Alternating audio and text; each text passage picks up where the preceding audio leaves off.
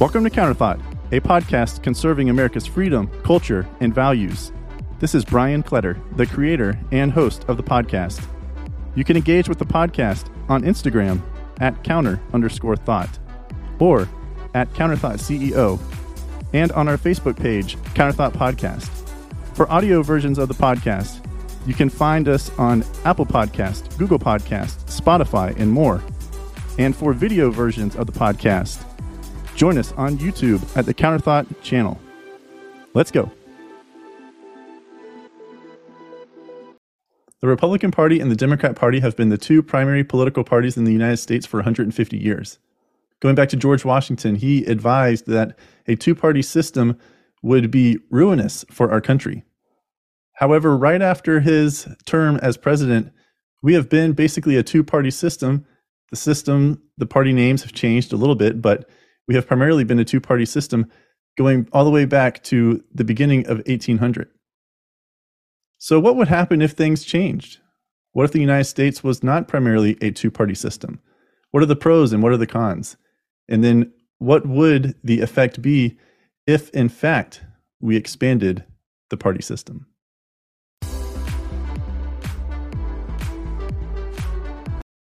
Welcome to another episode of Counterthought. Today's episode features an interview with David Pollack. And before I bring David on, I want to first talk about a couple things regarding this two party political system. So, the Republican Party and the Democrat Party have existed for, as they are today, for about 150 years or so. And prior to that, going back to George Washington, there were, it has evolved over time to end up where we are today.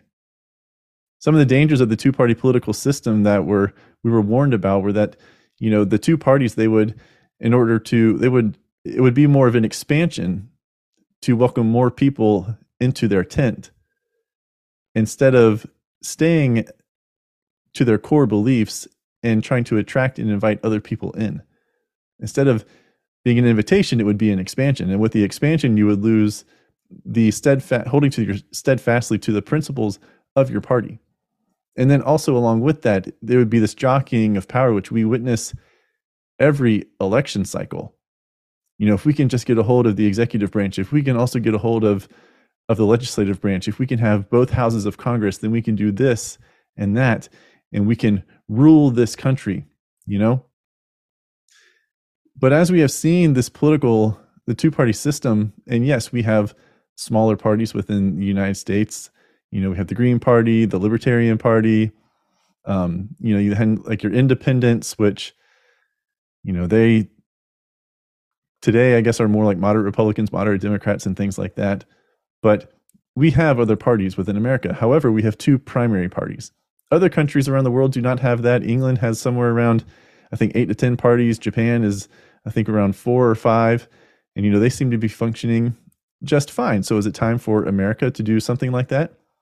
And if America did change the the party system, what would be what would be the the consequences of that? What are the pros? What are the cons? Would there need to be then a change to the electoral college?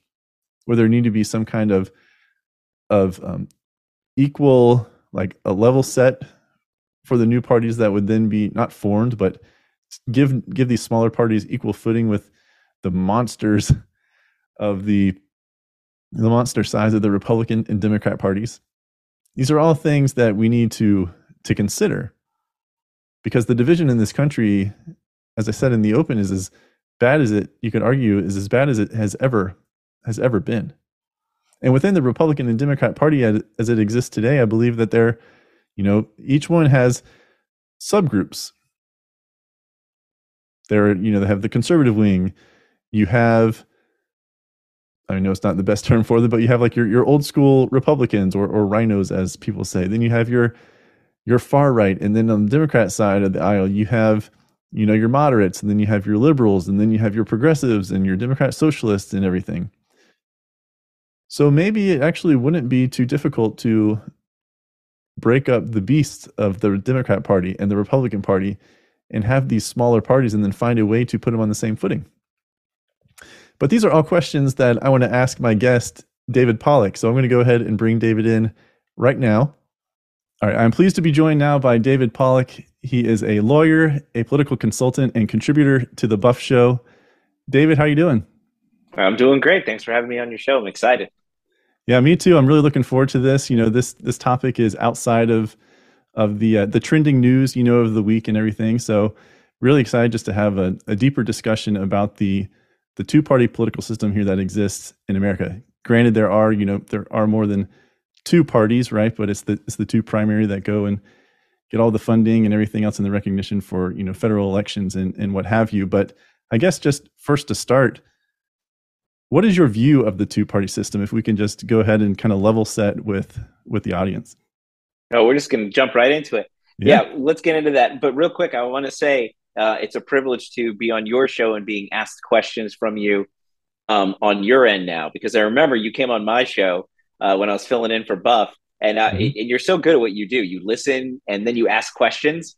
And I remember you asked me a question, and it was a great led to a great conversation. Like here you are asking me questions on my show. So now I'm on your show, and you're asking me questions, and I don't think I'm gonna. I won't ask you any questions, but it's really yeah, fun to yeah, be on. I, yeah, I remember I couldn't turn off the host switch right for my appearance on that uh, brief appearance on the radio. I was that was, yeah. just in host mode, and uh, yeah. I'd like another bite at the apple in the future if I ever could on the Buff Show, and uh, actually have a discussion instead of you know kicking the kicking the question right back to you. So yeah, no, we had it. That was a great show. We had a lot of fun. So anyway, it is my pleasure to be here, and and uh, I'm looking forward to your question. So going back to your question about the two party political or the two party system, um, I don't think I'm not sure many people would disagree with what I'm about to say. Is and that's the two party system stinks.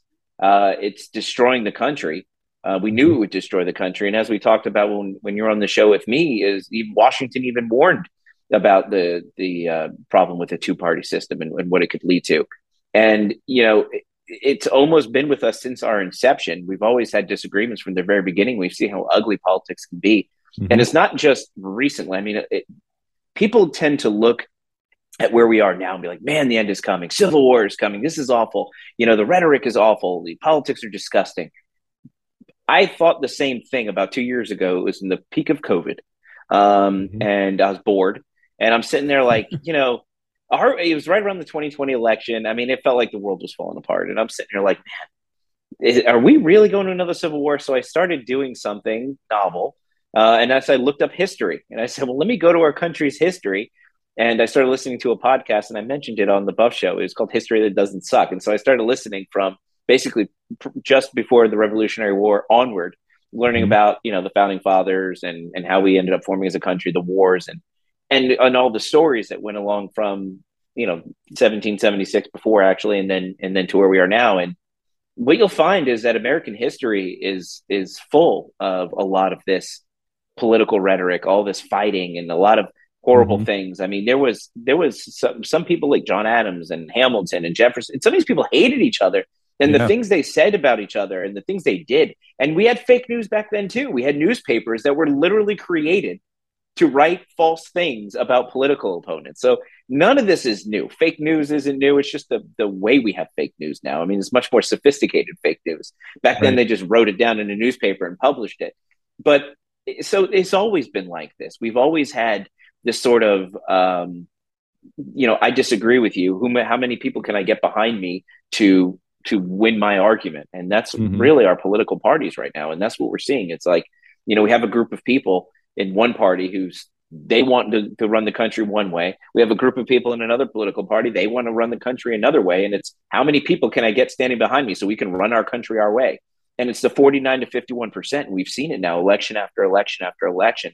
And right. if we keep living in a world where the 51 is always uh, governing the 49 and the 49 feels like they don't have a voice, um, we are going to go to a place where in modern times it's a little bit different than it was in, in, in, historic times where everything is so instant you know you can go on social media and you can arrange a protest you can go on so many social media and find somebody's address you can uh, inspire people to go protest outside of a supreme court justice's house we live in different times with the trans- transfer of information is so rapid and we're mm-hmm. global. You can hop on an airplane and engage in in in you know political discourse in another country now.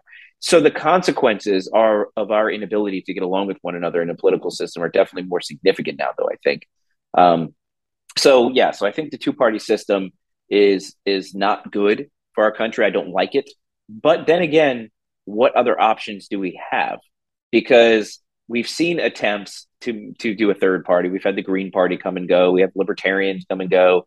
You know, nobody's ever been able to get more than four percent. And, and inevitably, independent was Perot in the late '90s, right? Or was it '92? I forget which one. He sunk. he sunk Bush, yeah. right?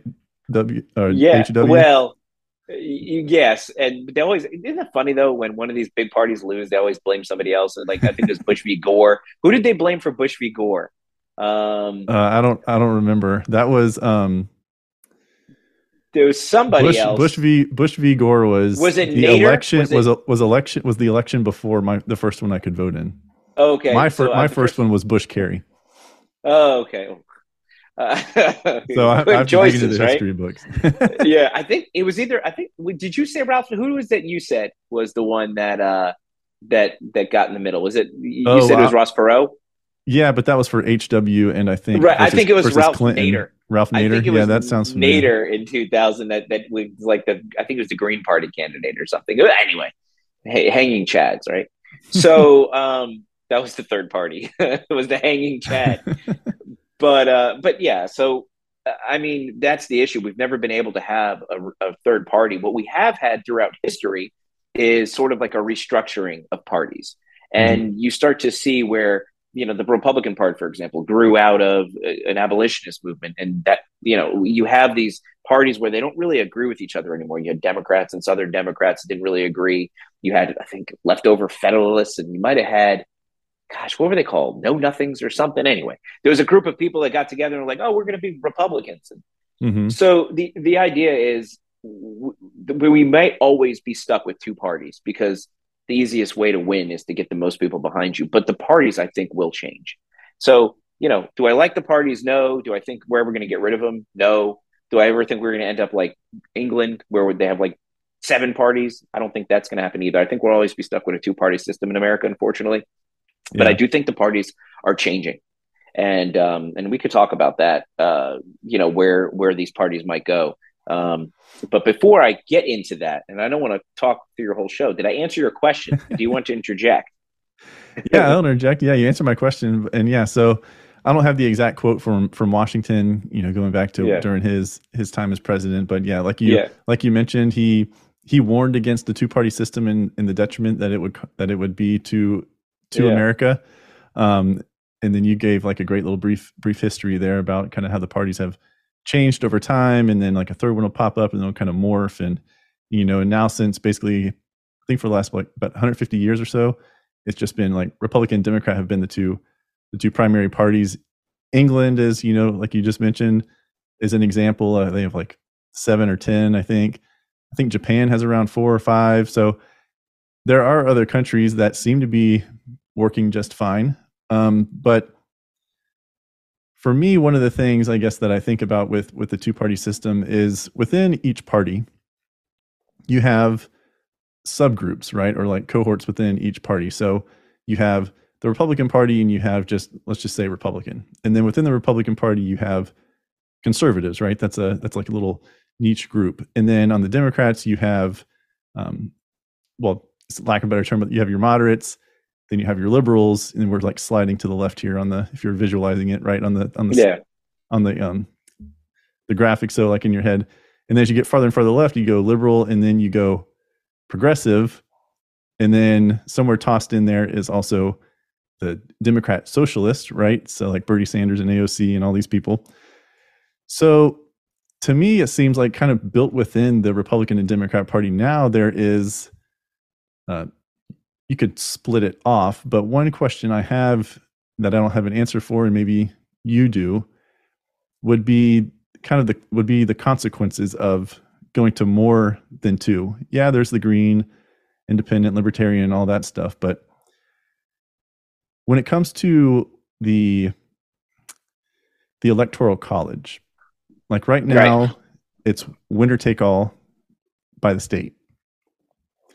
So would we then need to alter the electoral college if we allowed there to be like a third or a fourth or a fifth major party within the US? Well, okay, there's a lot to discuss. And first of all, uh, you were time. very nice. Yeah, you were very you were very nice to um, make a distinction between um, moderates and uh, liberal, progressive, and democratic socialist. I'm not sure a lot of people see uh, that much uh, um, at least the way they vote and the way they they've uh, represent their their uh, constituents. You yeah, don't see I try, much daylight I try to between. Talk, I try to talk with yeah. new like there's. I know there's nuance to a lot of things, and one of yeah, the things when you're trying to have discussions with people, especially if you're trying to change someone's mind or understand them, is if you're just going to throw everyone into one bag and call them right. just like a sweeping and generalize everything or whatever, you're going to lose them, right? They're going to just like put their wall up from the get go. So yeah, trying to be a little more, I guess, specific. No, you're right. The, the interesting thing is, and I'm not going to get on this tangent for too long, but the interesting thing is, I think in the Republican Party you do have a lot more fracture. You know, you have, and I've mentioned this before on on um, the Buff Show, and I think we might have discussed it in the studio. Um, you have this this uh, money many factions, and I definitely want to talk about this because it's very interesting. But you know, you have these new type of conservatives, these Trump conservatives, um, America First conservatives. You have kind of traditional Republicans, the Mitch McConnell type, you know, country club type Republicans. You also have, you know, your populists. Uh, I think tossed in there somewhere. Uh, well, I think that that word is, I think, made up by the media, and that was like that was the gateway drug for white nationalists. They're like, let's call them populists first, and then let's call them nationalists, and then let's call them white nationalists, and make them all racist. But I think. um but what's interesting is if you go to any like Republican club or a meeting or anything, mm-hmm. man, you'll have one side of the room yelling at the other side, calling that side RINOs. That side of the room's calling the other side RINOs. They yeah. there is so much infighting between grassroots type groups, very pro Trump groups, um, and then there's Republicans that don't like Trump, and all of them are. There's a lot of fighting going on. The Republican Party right now is going through a bit of a metamorphosis, and and I want to talk about that in a minute because I do think it's relevant to to the topic of mm-hmm. where are these parties going the interesting thing about the Democrat Party, and this is why the the non-party affiliate group is growing by so much, um, because in on the Democrat side, and like I mentioned, there doesn't seem to be any fracture. Sure, I've met Democrats that identify as moderate, mm-hmm. um, but they don't vote that way. They they they will all vote in lockstep with Nancy Pelosi's agenda. Right. So the, the question is, are is there really that scope in the party? And is there an opportunity for that infighting? My prediction personally is i think the democratic party be, has become so beholden to the radical beliefs of the far left that if the moderate democrats in the party try to deviate from we've already seen it with aoc threatening to primary people. If mm-hmm. the moderate democrats threaten or the, don't go lockstep with with the liberal ideology um, they won't have a home in that party. They will be kicked out I mean, if right. you think Republicans are mean to RINOs, uh, Democrats are a lot meaner to non loyal Democrats. I have seen in local elections, I have seen the Democratic Party completely just cut off any Democrat that doesn't support their mainstream beliefs. Um, Republicans aren't quite that that vindictive yet. Um, and I say yet because that's yeah. something I want to talk about in a minute. I've, I've, but, I've, I've heard a lot yeah. of, well, I've heard some Republican Republican yeah. or conservative pundits start to start to get there when it comes with voting on certain things. But, but yeah, not to give AOC any more any more publicity than yeah. she already gets. But yeah, she's she's on record, you know, for saying, yeah, I mean, like hey, it's time for us to revisit these like moderate Democrats and see if they That's actually right. have a place in the party. And I think she was specifically um, referring to something. I don't I don't remember if it was um, I forget the topic at hand. It might have been abortion or something like that. But she was like, "Yeah, we need yeah. to revisit and see if these people deserve to be within our party." Yeah, Emma, you want to see my impression of AOC? sure. Look, I'm arrested. I'm, I'm arrested with, with, a power fist, right? With the power yeah, fist. Yeah, uh, look, I'm, I'm arrested. um, the deal is this, um, and that's and that's my point. I, I, think the Democratic Party doesn't really have that, scope. and I don't want to get on this tangent for too long, but it's relevant. Um, I don't think there is a lot of room in the Democratic Party for um, challenging their their thought process or their beliefs. If you ever had a conversation, and look, I can, I'm a Republican, just for the record. Um, I consider myself moderate on certain issues, conservative on other issues, mm-hmm. but I, I generally try to keep an open mind, and I try to see things on both sides. And I've had productive discussions with Democrats, and I have some very good friends that are Democrats. I've had very unproductive discussions with liberals, and I'm not sure I have many friends that are liberals, and that's not my choice. And um, you know, and actually, I was researching this for my segment on the Buff Show that that just happened, and I was looking for this video pops up. I look at crazy videos, and so a video popped up of somebody they were talking about whether or not they had conservative or Republican friends, and, all, and all these liberals like, no, I can never be friends with a Republican. Just total intolerance if anybody right. disagrees. And and I'll tell you a quick story. We're evil. I, uh, we're evil. And, and, one time I ran for office, uh, I had a discussion with somebody, and they go, "Well, I just have to know." Um, and this is a nonpartisan race, and they're like, oh, "Do you support Trump?" And I said, "Well, look, because we're having a great conversation. We're talking about local issues. We're talking about, edu- you know, we're talking about all kinds of things that we agree. Education. We're talking about taxes. We're talking about traffic. I mean, we are agreeing on everything. We're having a great conversation. She goes, but I have mm-hmm. to ask, do you support Trump? And I'm like, look, before I answer that question, I just want to pre- uh, you know preface it with we were just having a great conversation, agreeing with each other, seeing eye to eye on things. Do we really want to insert national politics into local politics and um, and and possibly destroy the relationship that we're forming here and right. and agreeing on each other. And I, I just have to know. She, okay, fine. I'll tell you. Yes, I support Trump. See, that's it. I can't. Um, I'm sorry. There's nothing. I can't support you. I can't agree with you. And it's right. like, and this is what I'm talking about: a total intolerance for points of views that challenge theirs. And this is by design, I believe. But that being said, in the Democratic Party, there is not a room for a moderate Democrat to be like, hey, I disagree with you. They will be kicked out. There is no room for there is no tolerance. Now, the yeah. interesting thing is the, and I'm going to talk about the electoral, electoral college. I'm even making a note here so I don't forget it. Um, but but it's preview, it's, it's important, right? It's part of the fall, part of the yeah. fallout. So yeah, but preview, we term. never touch. We will not touch the electoral college, and for very good reasons, and we'll get there in a minute. But on the right, and and I, I was going to write about this, and I don't know if I if you know, but um, you saw in my card writer. Um, the way I got involved in the Buff Show is I started writing articles and just things. Mm-hmm. I would sit around, and I'd think about things, and I was just like, let me write this down. And then I was like, and when I met Matt Buff, I was like, hey, can I just put these on your website? He's like, sure. And then we went on the show and we would talk about it. So one of the things I was going to write about, and and this was um, what is it? It was in preparation for going to CPAC, and the idea was what is a conservative in 2022?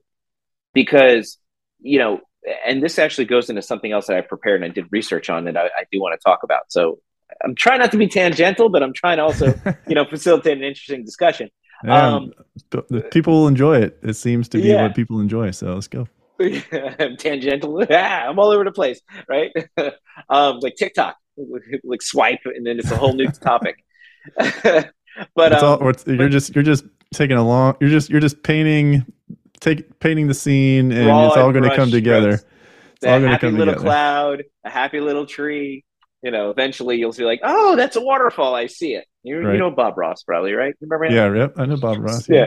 yeah. yeah. So, um, but yeah, so uh, when looking into the history of, uh, or I'm sorry, where what it means to be a conservative in 2022, I then look back at the history of conservatism. I'm like, well, what did it mean to be a conservative in 1776?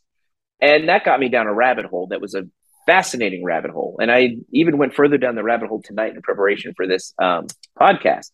But the but the thing is, um, if you go back to our origin, conservatism isn't an American concept. Conservatism goes back hundreds of years mm-hmm. and uh, hundreds of years before the United States.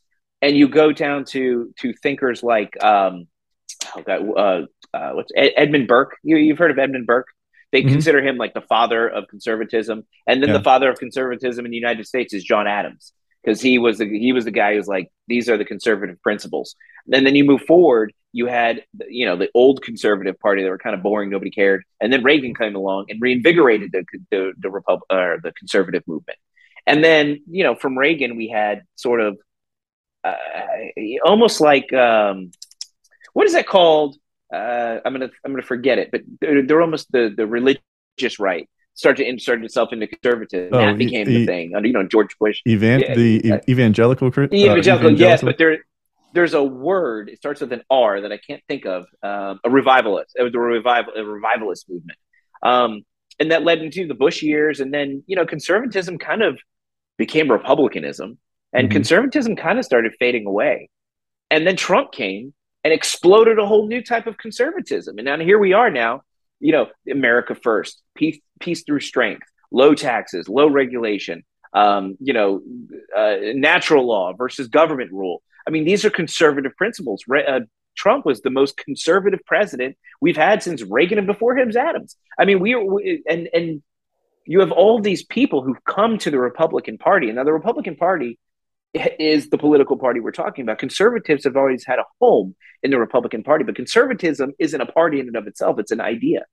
So, yeah. where the de- Democrats are home to the liberals and liberalism, the Republican Party is home to conservatism. But the interesting part is where liberalism is hijacking the Democrat Party, conservatism isn't necessarily taking over the Republican Party. We still have factions. And the conservative faction was definitely um, co opted um, by Donald Trump's messaging, and and and that conservatism brought more people to our party than we've mm-hmm. had in years. All sorts of ethnicities and backgrounds, and, and everybody came from everywhere because they like the idea of conservatism. Like he said, a rising tide lifts all boats. Everybody does well when the economy is doing well. Reagan had the same principle. Reagan's principle was we don't move the tent to to incorporate people who are kind of in the middle. We yeah. lead through strength and we invite people into our tent. We lead through conservative values. Conservative values have always proven to be more successful than the alternative. The mm-hmm. interesting thing is the way Trump branded conservatism. And that gets back to what I was saying before is that we now we have this new Republican Party. And you have these old school Republicans that are not very conservative. You have these new conservative Republicans that might be the evangelical Christian conservatives. Trump really wasn't one of those. Yeah. And then you have this real sort of conservative conservative, which was Donald Trump and it, it it's really causing some some uh, I guess growing pains in the Republican Party of us trying to figure out who we are. The most interesting part of it is this idea of America 1st mm-hmm. Trump's idea of America first was this strong sense of nationalism. You talk about populism and, and nationalism. Um, but that idea was that we need to start putting our own people first over the interest of others. It wasn't a radical idea. It wasn't even a selfish one. It was we need to take care of ourselves before we take care of other people. Just like if you're in an airplane and you put on and you, and you lose pressure put on right. your own mask before you admit it. You know everybody pay attention. Nobody pays attention to those safety briefings. But if you did you yeah. would hear that you put on your own mask before you put into helping other people. And right. that's the same thing with america. We have our own problems and we need to be focusing on our problems before we go and try to bail other people out of their problems. We're not effective in helping other people unless we help ourselves. That's not a radical idea. But this idea of america first now is being co-opted by our radical right we have our AOCs too. And yeah. our AOCs are emulating this version of the of Trump that was created by the media. They paint Trump as being this guy who's just, you know, well, they made, they painted Trump to be like a yeah. a wolf, but really he was a he's.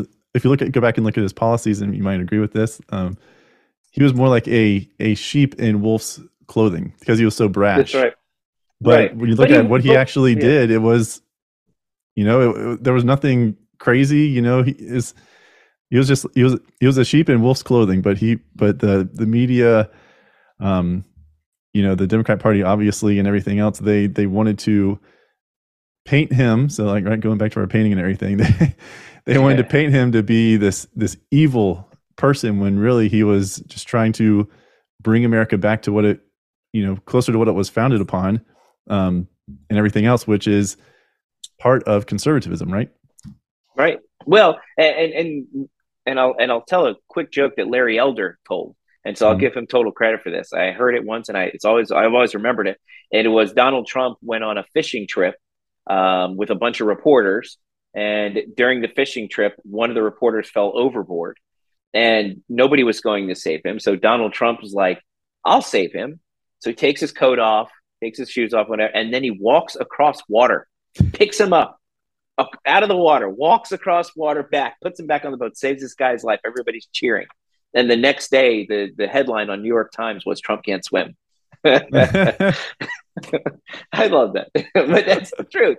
There was not yeah. a single thing Trump can do that he got ever got credit for. It was always, uh, you know, he can go literally while he was president. We had more world peace than we've had in decades. We had North Korea this close to, to abandoning nuclear ambitions. They stopped mm-hmm. firing missiles. We were actually holding Iran accountable and going backwards as far as their enrichment of uranium. We had historic peace in the Middle East. Russia was on their heels. China was on their heels. The world was safer. Israel was. We were able to move our embassy to Jerusalem. Israel was safe. Israel safer.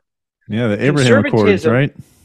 Conservatism made America safe. Trump mm-hmm. made America safe, and it, and you, he didn't get any of the credit for it. And I mean, if you look at the inverse of that, look where we are now. I mean, uh, I'm not going to, I don't want to get into Biden's failures. That's a whole nother podcast. But I mean, the world is much less safe. Your I de- bank account I dedicated a, a, I dedicated a couple episodes going back to um, late last year and definitely around the whole Afghanistan withdrawal, just dedicated yeah. to the Biden administration and their failures. So, uh, and uh, it's man, only getting worse. That's somewhere around yeah. like episode 18 or 20 or somewhere around there. So it's uh, yeah, I, I dedicated yeah. some time to just talking about those, but i am going to let you. I'm going to let you finish through 36. I'm going to let you finish your thought, but then I do want to uh, Jen Psaki style and circle back to something you mentioned uh, for for my yeah, next question. We, all right, we can circle back. So anyway, but yeah, so finishing my point is, um, so the way Trump led and how he helped so many people and inspired so many people, he he opened our tent up to so many more people, and not by moving the tent, but then media the media creates this version of Donald Trump that's just bad guy. You know, he no nothing he did he should ever get credit for. He's a criminal and all these things. I mean, literally have Hunter Biden and his laptop, and but you know we're we're writing Mar-a-Lago, not to get into that, but you know what I'm saying is, and now you have all of these radical Republicans mm-hmm. emulating this version of Trump that was created by the media. That's not Trump at all. Trump defended himself when needed to. He didn't back down from a challenge, but he didn't right. walk into a room trying to make a deal by insulting people and saying, I'm not going to work with you. He wrote a book about making a deal, and it didn't start with, I'm never going to work with you. We have nowhere to go. And now you have so many, not even a lot of Republicans, you have some Republicans that are like, I'm a, I'm a Trump Republican and screw everybody. I'm going to impeach these people and fight these people, and I'm going to do all these terrible things, and I'm going to be the AOC of the right. Yeah. Nobody wants that. We don't want that. Nobody wants that. That's not good for the country. It's not good for the party. And you talk about a party system. If if our parties are only as strong as our radicals in control of them, then there is no hope because then we're destined to head to some sort of war. Mm-hmm. But so so that being said, uh, let me circle back. Uh, gosh, Jen Psaki, I hope she's doing okay. Uh, to the you know what? I never thought I'd miss her. her replacement is so much worse.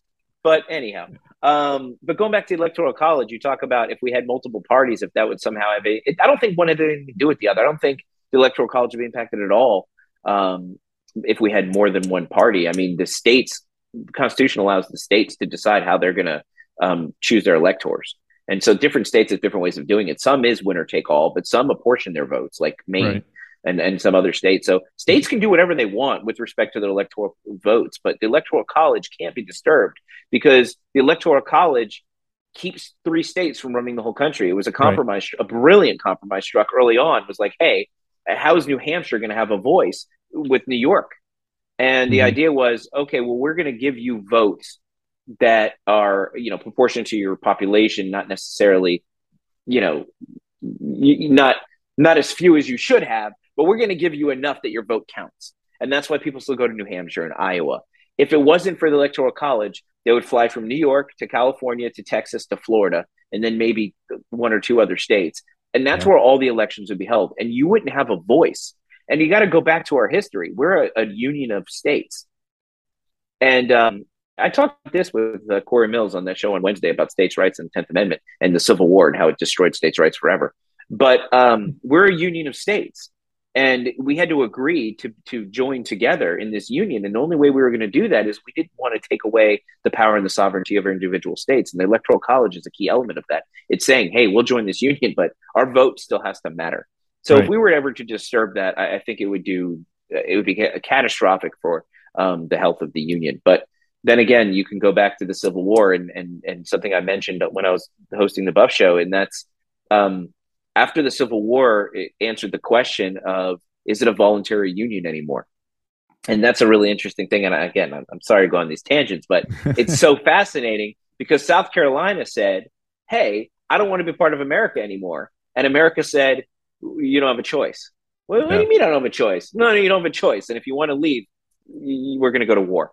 And then the, the, rest of the states were like, uh, Well, we're with South Carolina. And they're like, Okay, cool and the, the, deadliest conflict that killed more Americans than any war combined mm-hmm. um, was the result. So if you think we're still a union of states, try to leave the union. So um, yeah. maybe screw the electoral college then, right? I mean, so I so you have to wonder you know, like in my mind, you talk about the electoral college, and I, I give you the reasons why we need to preserve it.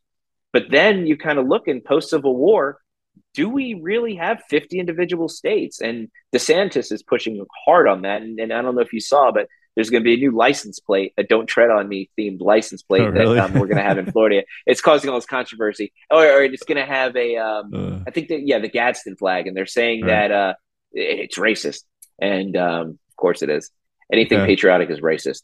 Well, and, now that, uh, mean, that, means every Floridian who gets it is going to be on the FBI and domestic terrorist uh, list. So you never know; you could be raided, and then three days after you're raided, they'll have a press conference explaining why you were raided, but you won't know then. yeah, but, talk about um, making talk about making it easy to find you, right? You just got just go to yeah. whoever got this the plate for the state, right? Home address, or right or have a yeah, or have a gun registered, or any of the other, th- or or opt your kid out of masking in school. There's a yeah. lot of ways you can get on their radar, but um, but anyway, but yeah, so in a nutshell, the Electoral College, you know, maybe it is an artifact of our founding.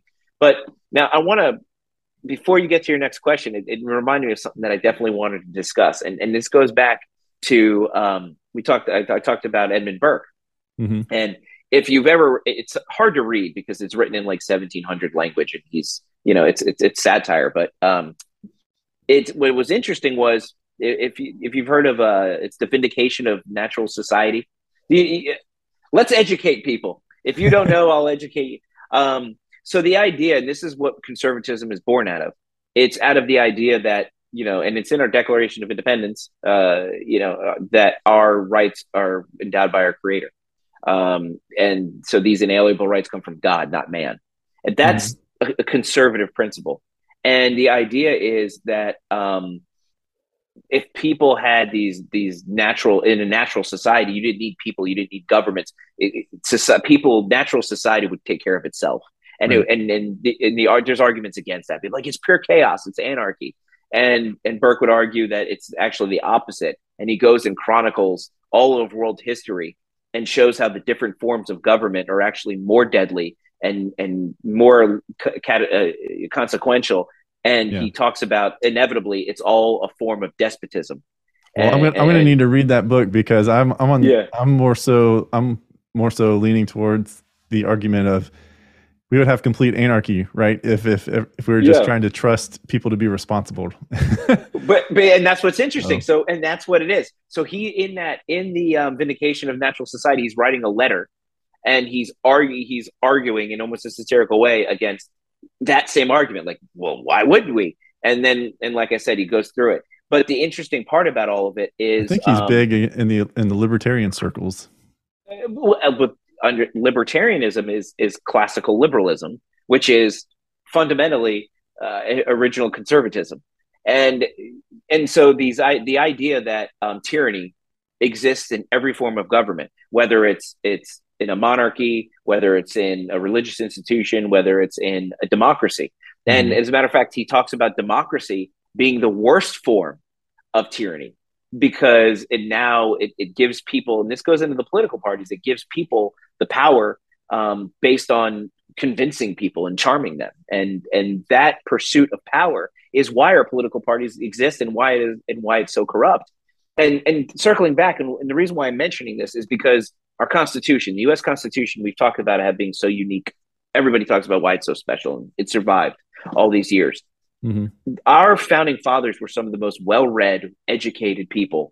I mean, you talk about Jefferson's library. The only thing that kept him from being homeless, essentially, was the value of his library that he overpaid, that he got overpaid for. You know about this, right? Jefferson was broke, and so as a mm-hmm. favor, they bought his. Oh, so yeah, Jefferson was broke, and so as a favor, they bought his library for him from oh, him, wow. and they gave him way more money than he deserved. He had debts and gambling debt and all kinds. Of, I don't know what the debts were from, but he had tons of debt, so he had no money. And so the Library of Congress was basically Jefferson's books, and uh, they're still there. Um, if you ever go to Washington D.C., and he was overpaid for them, so he wouldn't be broke. But anyhow, okay. all these all these people, uh, they read a lot they understood things. They read things like Burke and Hobbes, and and and, and you know, you had all these people who wrote. You Thomas Paine. Everybody remembers Common Sense, and you know, you have all these people who thought a lot. The Federalist Papers are a great example of people who just thought about things, and because uh, they didn't have TikTok, so they weren't just scrolling past pictures of you know whatever. They yeah. had to actually think by a candlelight because everybody was sleeping. so right, yeah, they yeah, and, once the lights were turned off, yeah, either go to sleep something. or sit there and think. Yeah, right. So they thought a lot, and they also read a lot of classical texts, and they learned from other societies and other governments. And when they wrote the constitution, when the Constitution was put together, it was a document to protect the people from the government. It wasn't mm-hmm. to give the government rights; it was to protect the people from the government because again, of people like uh, Burke who pointed out, conservatives who pointed out that, hey, democracy can be tyranny as well. Knowing this, our founding fathers were like, well, let's write a document that protects us from the government that we're creating because of the risk that the government poses. And that's what's so significant about our Constitution. And if you look at it even today, it survived all these years. It still protects us from government. It protects us from what the liberals want to do um, to our country. So, mm-hmm. um, but yeah, getting back to I, the, I guess the point of all of this is if you look at the at the things like electoral college and all these things that were put into our original constitution it was to protect us from being becoming a tyrannical society overrun by government. Um, and that's and that's to protect us from the political parties as well. I mean you talk about you know with washington claim about the unjust dominion that people would rise to if they formed these political parties and they would usurp um, uh, the, the the reins of government that brought them to the unjust dominion. Um, and that's what you see in these political parties. They use whatever they have to do. And we talked about the AOC and then the Republican version of AOC is doing whatever they have to do to gain to that level of power. Because once you have that power, you can rule a country. And um, yep. but anyway, so what was your question? well, now that I get to play host again, um, yeah, um, yeah. So I guess I have I, I guess two follow ups or two like two questions next in our conversation.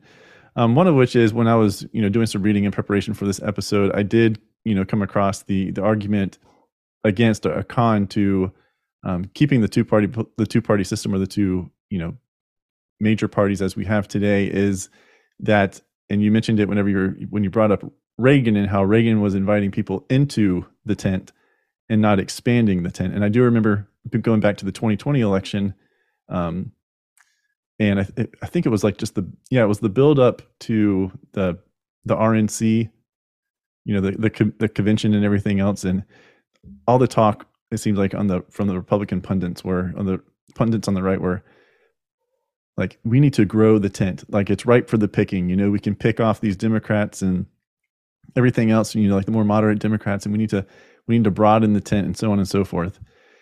But then in, again in preparation for this episode i was you know the argument against the two parties is that you instead of inviting people into the tent and you were just talking about it you get people who are hungry for for power and what they'll do is they will expand their tent and then that is um, compromising the principles of the the original principles of the party or you know like a subgroup of the party. So let's say we were to to evolve from this uh, primarily two party system and you know keep all the other smaller parties that exist today you know the independents libertarians green party.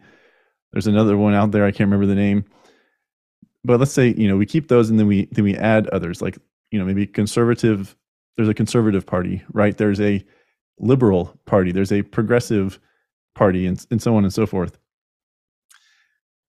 Taking that then to the the electoral college the electoral college remains intact which i believe it's it is beautifully designed right? You know it has equal representation and so on and you know it's a form of protection. How how then do we change our i guess our electorals our elect our elect not electoral that's not the right term but i guess our election system so that these smaller parties are then on the same playing field like a level playing field as the what we have now, which is you know the the multi billion dollar and multi Republican and Democrat Party. How do we how do we put everyone, I guess, on equal footing if that's even the the right next step? But how is how would that be accomplished? Because right now, you know, money is going to dominate fundraising and messaging and, and everything else, and it's I would feel like it was just going to remain the same as it as it is today if there's not a level playing field.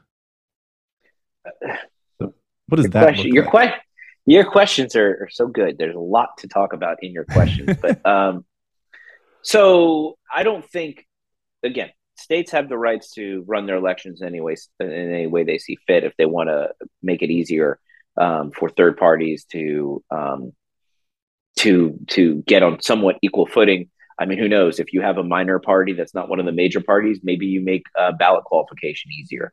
Um, you know, there's things you can do. I mean, instead of getting having to pay ten thousand dollars to be on the ballot, maybe if you're from a minor party, you only have to get a lesser number of petitions. I don't know. I mean, you have to um, survive, you know, challenges in the courts about fairness and things like that. But you know, mm-hmm. states have to look at ways to if, if, you want to take that approach of how do we encourage people to um, to to get power from other parties. I'm sure there's there's some creative ways states can get involved in doing that, but I don't think um, you know we've tried campaign finance reforms, we've tried ways to be like, oh, let's make it an equal playing field, but the misconception is money equals votes.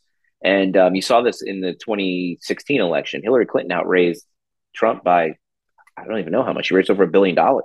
Yeah, didn't she? And, I think she uh, reached up to around two billion, and he was like maybe yeah five hundred million or something like that. Which I think it was eight hundred million or something. Yeah, but the idea is money does not win elections. People think mm-hmm. it does, and I can tell you in the consulting world, I can do just as much as a candidate with three times as much money. I just find ways to do it cheaper. I mean, right. you got to think if you have more money, and I can tell you this is how it works. If a candidate has a ton of money, to hire a political consulting firm, they pay twice as much for signs, they pay twice as much for mail because there's markups built in and all that stuff. Yeah. So if you have a lot of money, you'll spend more money. If you have less money, you'll spend less money. It's the way government should actually run. Um, but the the idea is money will not necessarily determine an election. First of all, um, if you have the right message, and you got to look at what is a political party to begin with. What is a political party but a group of people that have that agree with one another on right. certain fundamental things on how they want to be governed, and then they get together because they all agree. You know, if you like Starburst candies and you're really passionate about it being in the in the jar on the receptionist desk, and you have a group of people that want M and M's, you know, your best odds of getting the Starburst in the candy jar on the receptionist desk is to get people on your side. And right. and that's how political parties work. You get enough people who believe in the same thing and that belief and that unity can lead to power. And um, you know i think our political parties stand for too damn much to be honest with you. And i and i think that is the opportunity that these alternative parties have. The fractures of the republican party um, and i do want to get back to what you mentioned about moving the tent um, but the fracture the democratic party i do believe is due for a fracture and i think um, after um, Biden's um, historically unpopular uh, presidency. I do see if we have fair elections, I do think um, the results of, of elections will encourage the more moderate Democrats to be like, hey, enough is enough.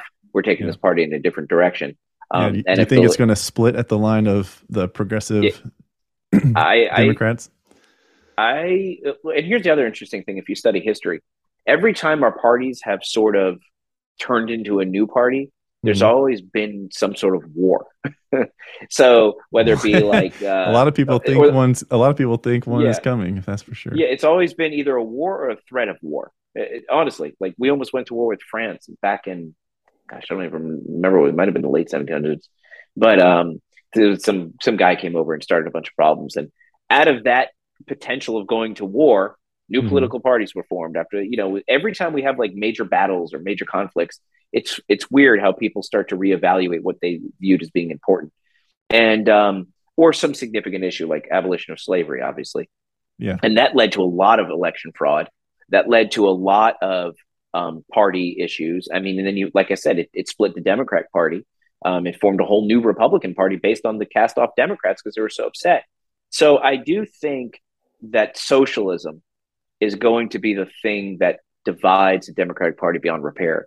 But I also think, um, and I'm going to say this, and I love Trump, and I don't, and it's not going to be his fault. Uh, Trumpism might be the thing that just that breaks up the Republican Party. And again, it's not because Trumpism is Trump. Again, yeah. that's the version of Trump that was created for Trump, not right. the version of Trump was a conservative. And the people who try to emulate Trump this whole Trumpism type stuff. That's not Trump, but it's creating a movement in and of itself. And mm-hmm. I do believe that's causing a fracture in the Republican Party. And um, you know, I do foresee the possibility, and and I and I do know this historically, when a new party is formed, that party you you have a couple of years where there's a lot of national unity. We had an age of good feelings when there was only one political party. Um, I think it was when Andrew Jackson was president. But yeah, yeah, so, that's right. Yeah, I think it lasted like six years or something. Two or no, it was like two or three years. Two or three years. Okay. Because then I think John Quincy Adams came and caused a bunch of problems. But um, but the idea is, you know, political parties do reshape and reform, and I do believe we're due for a, a political party shakeup. And whether it be, you know, this we have a huge chunk of independents, and if you're a yeah, voter, it's almost like it's almost divided into thirds now. I think last yeah, well, then like that's the, last the thing. data data I looked at.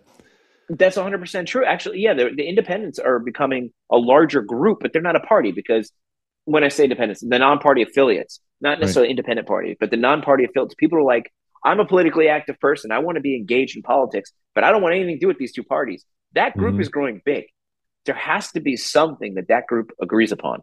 And it might be, you know, abortion up to a certain point, gun control up to a certain point, um, taxes up to a certain point, you know, states' rights up to a certain point.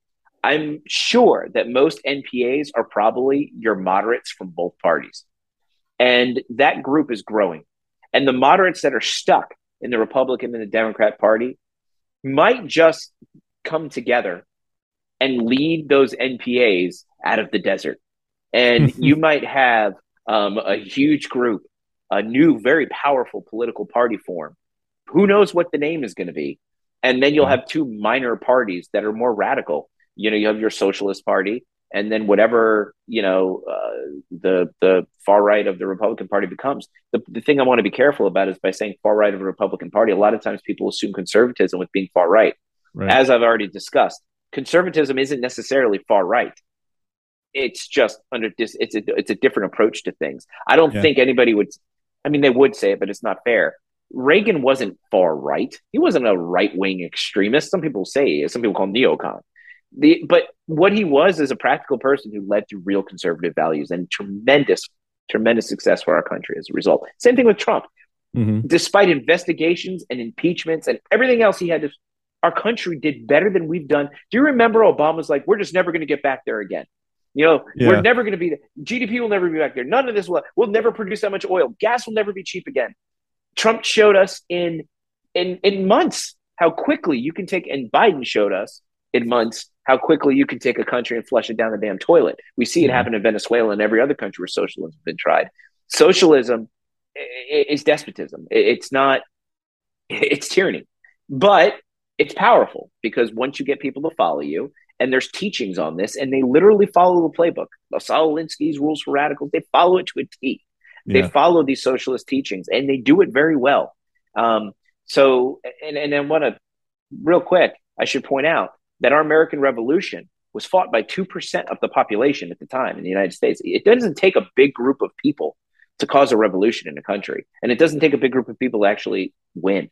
So just because yeah, I think we've seen a, I think we've seen numerous demonstrations that um, yeah. when it comes to like a, a, small group of people having a lot of a lot of influence instead not don't want to use the term power but influence yeah whenever you look at all these different examples where people are caving to you know like maybe 5% of people in a workplace and then all of a sudden workplace policies are changed or um, yeah. you know corporations start sounding off about some type of uh, political issue or something uh, just because they don't want to be the ones to be, they don't want to be chastised by some small little faction of of Americans and everything else so it's it's like a squeaky wheel gets the grease but to like that's it and, and a worse degree a worse degree but um, I mean, but did you, you think about it? Like even like the like in Boston, it was really a group of terrorists in Boston.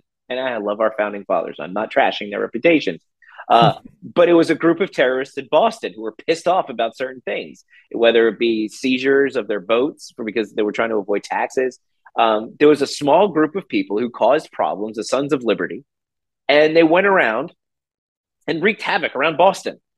And it pissed off England so much uh, that they started punishing all of the colonies, which mm-hmm. inevitably led to support for the Declaration of Independence with New York abstaining. But it's incredible how just a small group of people can stir up enough um, uh, enough you know problems that you can inevitably lead to a much bigger problem in the reaction of the small problem. And then that's what we got to be careful about. Um, you know, even though we do have small pa- factions of political parties, we can form this brand new third party that's much bigger. And these small little factions can still destroy the country. So that's why, and, and, you know, that's why it's important that we don't let our partisan politics take away um, that which unites us all as Americans. And unfortunately, that which unites us all as Americans is a threat to one of our political parties. And um, so you see a, a, concerted effort in destroying that which unites us in order to gain their ultimate goal, which is socialism. And the mm-hmm. Constitution, mm-hmm. which I already said, protects us from that socialism because socialism requires government to have more powers than our founding fathers ever wanted to give it. So, first step, destroy the founding fathers' reputation. Second step, destroy the Constitution. Third step, take over America. And that's what we're up against. Um, so really, it's not even a political party situation anymore. What we're talking about is an, entire group of seeking uh, democratic power, not republic power. So I want to pick up on something you just mentioned, and I, I think, yeah. And I think this is going to be one of the last, maybe this is going to be like the second to last question I ask you before before yeah. we wrap it up. Um, sure. The way our the way our party system is now, and the power that comes from like within our legislative branch and even the executive branch, um, between you know if you have Republican majority or Democrat Democrat Party majority in in one or both houses of Congress, and then especially if you have you know the same party represented in the White House, you have like ultimate power, right? You know, you check all three boxes. So when it comes to election time, we're coming up, you know, in midterm elections here in November of this year, and the Republican Party is like drooling you know, like foaming at the mouth at the at this opportunity to get control of at least the House and potentially the Senate, even though that's a little bit tougher. What do you, what is what is your view? Not your viewpoint, but the group in the middle. Like you're saying, you know, maybe we get this this third party that is created from the moderates of the Republican and Democrats. They find something or a couple things they can agree upon, and they create their own party heading into election seasons when power is on the ballot, in my opinion, what do you say to people who want to hold true to their principles and values and want to vote for a third party? Do you think that's wise in today's political, I guess, our political system, the structure of our political system, and our political environment? I mean, you talk about principle, and um, but I want to I want to say something real quick. The, even if you win the White House, um, the House of Representatives, and the Senate, you still don't win the Supreme Court. And that was set up like that on purpose. That's why we have three branches of government. The Supreme Court is our arbiter of our Constitution, which yeah, is why the Democrats. That's even that's even uh, well under threat. And as we've seen, at least especially with this, in this current administration, under, is yes. they'll, they'll even say, "I don't even know if this is legal, but we're going to do it." And then you know um, we'll just wait for the Supreme Court and the legal system to, to catch up to what we've done as we saw going into the pandemic and trying to force corporation companies with more than 100 employees to require vaccinations for their employees. And all these companies are fearful, you know, their legal teams, it seems like, like, oh, well, you know, we got to comply with this. We don't want to go through, you know, lawsuits and so on and so forth. So let's just go ahead and require this. And then all, then later on down the road, Supreme Court says, yeah, that's, you know, you know that's not constitutional the way you went about that so but then i mean look at the look at everything that happened just in in preparation you know for for that or i guess while waiting for that ruling to be to be handed down so i know there's that third branch to kind of, you know to keep the other two in in check but i would say even our judicial branch is is is being threatened or is well already there i would say but but yeah, back to the third party. Do you think it's wise to vote third party with um, with the power that's on the on the table every every two and four years? You know, it just depends on the voter. Um, I think people should vote for whoever they think the best candidate is, uh, regardless of their political party. But we know that down ballot voting is the way political parties vote. So if you're a Republican, you're most likely going to vote for Republicans, and if you're a Democrat, you're most likely going to vote for Democrats. Uh, and in primaries, you don't even have a say unless you're part of that party in the state of Florida. So when it comes to the general election, you know there has to be a third party on the ballot. Um, most people don't pay attention. So when you talk about whether or not people should vote for a third party, if you're so politically engaged that you actually know who the candidates are and know what their issues are, and there's a third party candidate that represents your values, vote for them. But most people don't do the research on who the candidates are to begin with. Mm-hmm. Um, you know, I don't think you should avoid voting for somebody just because you're worried it might give power to another party. That being said, um, our country faces an unprecedented threat from, in my opinion, the far left. And this might not be the time to say, I really like this person, although they're in the third party. This might be the time to say, we need to stand up with the Republicans right now and hope they don't flush the thing down the toilet like, like the Democrats did. Because if we don't stand up to the to the far left, the radical left right now, they will stack the Supreme Court. They yeah. will um, they will destroy that third branch that protects the Constitution, and that Constitution protects us from them. So um, yeah, uh, where I la- where I land, and I'll let I'll let you finish here in a second. I just want to interject. Where yeah. I land is, like you were just saying, now is not the time, in my opinion, to yeah. go third party and vote based upon principles and values and things like that. Yeah. Take like first secure or stop, maybe not secure, but stop the progressive left, the radical left, stop, and then in the meantime, after that, tackle, you know, and work on, you know, growing your third party if that's where, you know, your true like politics lie. But if you are against right now the the radical left, stop that first and then work on your your third party and gaining more support for for your political party. Anyway, continue. No, you're 100% right. And, and that's the thing. I mean, even the moderates on on the left, if you're a Democrat and you're a moderate, you have a responsibility. Where's your integrity right now? Like the Republicans, we do have Republicans standing up to the far right of the Republican Party. There's fighting going on. Yeah. I don't see it on the Democrat side. I see a lot of Democrats that are just like, I'm done with that party, but they don't change their voters voters uh, registration. Um, but there needs to be somebody with the courage. We need leaders to stand up in the Democratic Party to say, I don't agree with the the agenda of the radical left, unless they do. And if yeah. they do, then it's not a choice for you whether or not you're going to vote Democrat or Republican or vote for that third party. You're 100% right. Then you have to kick those people out of power because certain people don't deserve power, especially the corrupt, especially the people with a political agenda that's not consistent with our country. Look, I get it. They have other ideas and they think the world would be better if we were more like the world they envision, but that's mm-hmm. not America. And rather than fundamentally changing America for everybody else that enjoys it, go somewhere else. I, I'm fine with it. Go to Canada. You know, uh, they'd love to have you there. but but America is not the place. America is the last hope on the planet for uh, having a representative republic, you know, a constitutional republic like ours. America is the last stop. If America falls to the radical left agenda, if they're able to institute the type of policies that have proven um, uh, tyrannical and, and and and oppress so many across the world, there's nowhere for anybody to go. This is still the country that people were willing to drown the Rio Grande to get to, to send their kids with with with smugglers, not knowing if they'll ever see them again, not knowing if they'll be raped as they cross the border, because the promise of America is that strong. You know, yeah. these are people that are, are willing to die trying to climb on C 130s as it leaves Afghanistan. This is how powerful the promise of America is. And there are people in this country that hate that about it and they want to see that promise change. And it's because it's a threat to their power. And it all boils down to power for them. They don't like that they have to ask the voters for permission to be to govern them.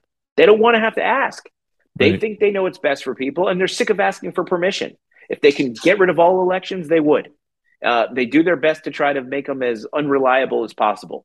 You know, and not you can't. Yeah, you don't need an ID to vote. You don't need an ID. Well, we why do we want you to have an ID to vote? Yeah, uh, even even yeah. the proposal for the basically federalizing elections that they tried to yeah. tried to sneak through was that right. last year? Yeah, because elections are inconvenient for them, and, and it's a threat to their power because they know that the majority of this country will not give them power. So, what are we going to do about it? Uh, you're right. This isn't the time to be um, principled. This is the time to kick those people out of office. Give the Democrats an opportunity to lick their wounds and go, okay, where did we go wrong? They had that opportunity when Trump was elected. But instead of licking their wounds and reforming as a more moderate party, a party that literally got kicked out of power, uh, they impeached the president twice. They they went farther right or farther left than they've ever been before. They attacked all Republicans. They've waged war on anybody who disagrees with them, and and they're just going from there. So it's up to the American voter, even the NPAs, even the independents, even the Green Party, the Libertarians, even the moderate Democrats. It is up to them to save America. And uh, they need to vote for the people that are going to replace those who seek to destroy it. I agree, and I think that is a, a great place to, to end our conversation. um, I'm yeah. gonna have to have you back. Maybe you know, maybe um, once yeah. I, I, I can't offer you any kind of money or anything like that, but I can offer. I you, don't need money. I can offer you a microphone. maybe maybe you're gonna have to have your own. Uh, yeah. You're gonna have to be a regular here on the Counterthought podcast. So it would be my pleasure. It would be my pleasure. This has been an awesome conversation. I've really enjoyed my time here. We could talk whenever you'd like. Right, I I agree. So David, just to finish up. Um, I know I, you know, I introduced you lawyer, political consultant on the Buff Show, but where can people actually find you if they wanted to interact with you or consume? Like, if you are currently doing any writing, you know, I know you're busy with um, with the um, election season and so on and everything else, but yeah. how can people find you on social media and interact with you in yeah. that way? Um, you can find me at uh, my blog on the Buff Show is not just politics because um, because my name's Dave Pollack. Uh, mm-hmm. so you can find me on Facebook at not just Pollack Ticks. That's Pollack dash Ticks. Uh, you can I'll put it in the I'll put it in the description too of the of the episode. Yeah, yeah, yeah. So you can find me on Facebook, not just politics. I'm on Truth Social, just David Pollack and Truth Social. Um, on GETTR, David Pollack. Uh, on Twitter, not just Pollack. And um, I think that's all the social media. I'm on CloutHub too at David Pollack. If anybody's on CloutHub, that's where you can find me. You can find my articles on the Buff Show's website. Um, just look for the Not Just Politics um, page, and you also see my segment on there called That Just Happened. And so I'm featured on the homepage there, and you can watch that you know, ho- hopefully we'll be more regular on Tuesdays coming up pretty soon after the election season calms down. But so you can find me there as well. And stay tuned. I'm going to be launching my website, Pollack Political, any day now, and I'll have all, all right. my articles, my blog posts, and uh, I'll have all kinds of things on there, and there'll be ways to interact. But as for right now, those are the places to find me. And of course, on your show whenever you'll have me back. yeah, breaking news, right? There's an, your own website. Awesome. That's that's fantastic. I'll have to eventually. Be, I got to put it together. yeah, you can you can do that in a weekend. I'm just kidding. Um, yeah, yeah, I'll be sure to check that out and be a regular sure. consumer because your, your, insight is is fantastic. So, David, again, thank you for for joining me on the Counterthought podcast. Um, and we will talk again soon. Yeah, I look forward to it. Thank you so much. All right, thanks. I really enjoyed that interview with David. If you couldn't tell there, you know, my voice and my facial expressions, however you are consuming uh, this episode, you know, audio or video format. Definitely going to have to have David back on. He is an intelligent individual. He has years of experience in politics.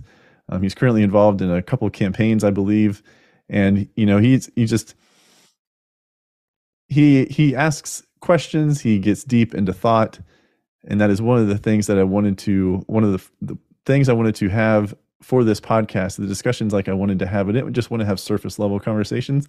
I wanted to go deeper than that. You know, get to the second and third level of these conversations. You know, peel the onion back, really have fruitful discussions with people, you know, may agree with wholeheartedly, may have a, a little bit differing opinion, or may not agree with at all. So I hope you got I hope you found that conversation regarding the two party system and some of the other things that we discussed, you know, a little tangential to the two party system in that interview. I hope you found it valuable. And just think about it a little bit more after this, listening to this episode, watching this episode.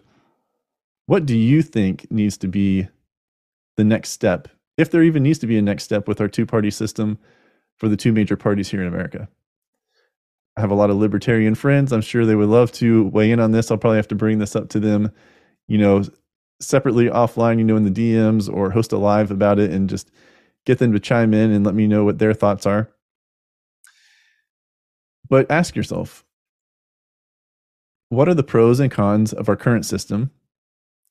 And then what are the pros and cons if we altered our system, if we opened up our system and kind of change the structure and the framework when it comes to our political parties.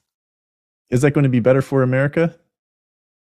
won't really know, I guess, unless some action is taken. But I do want to reiterate that now is not the time to vote for a third party. Now is not the time.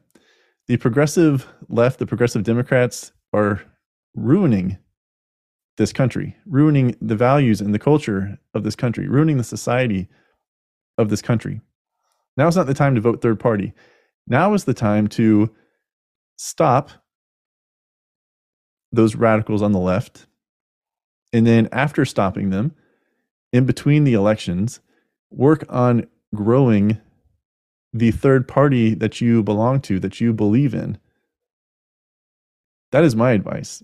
Now is not the time to to go based on your principles. And if you do want to say, well, you know, I'm a principled person, well, how about instead ranking the principle of trying to save your country, ranking that a little bit higher than than your politics? We who do not believe with the direction of this country that is being dragged all the way to to the far left, to the progressive left. Now is the time for us in the midterms and then again in 2024 or 2024 to stop this. And then after being successful in that, again, then work on your third party, then work on everything else. But if we don't stop what is currently happening to our country, to our society, to our culture, to our values, then we may never have the opportunity to stop it again. Thank you for listening to Counterthought, a podcast conserving America's freedom, culture, and values. Remember to subscribe and like or rate the podcast on your podcast app or on YouTube, and engage with the podcast on Instagram at counter underscore thought, at counterthought CEO, or on Facebook at Counterthought Podcast.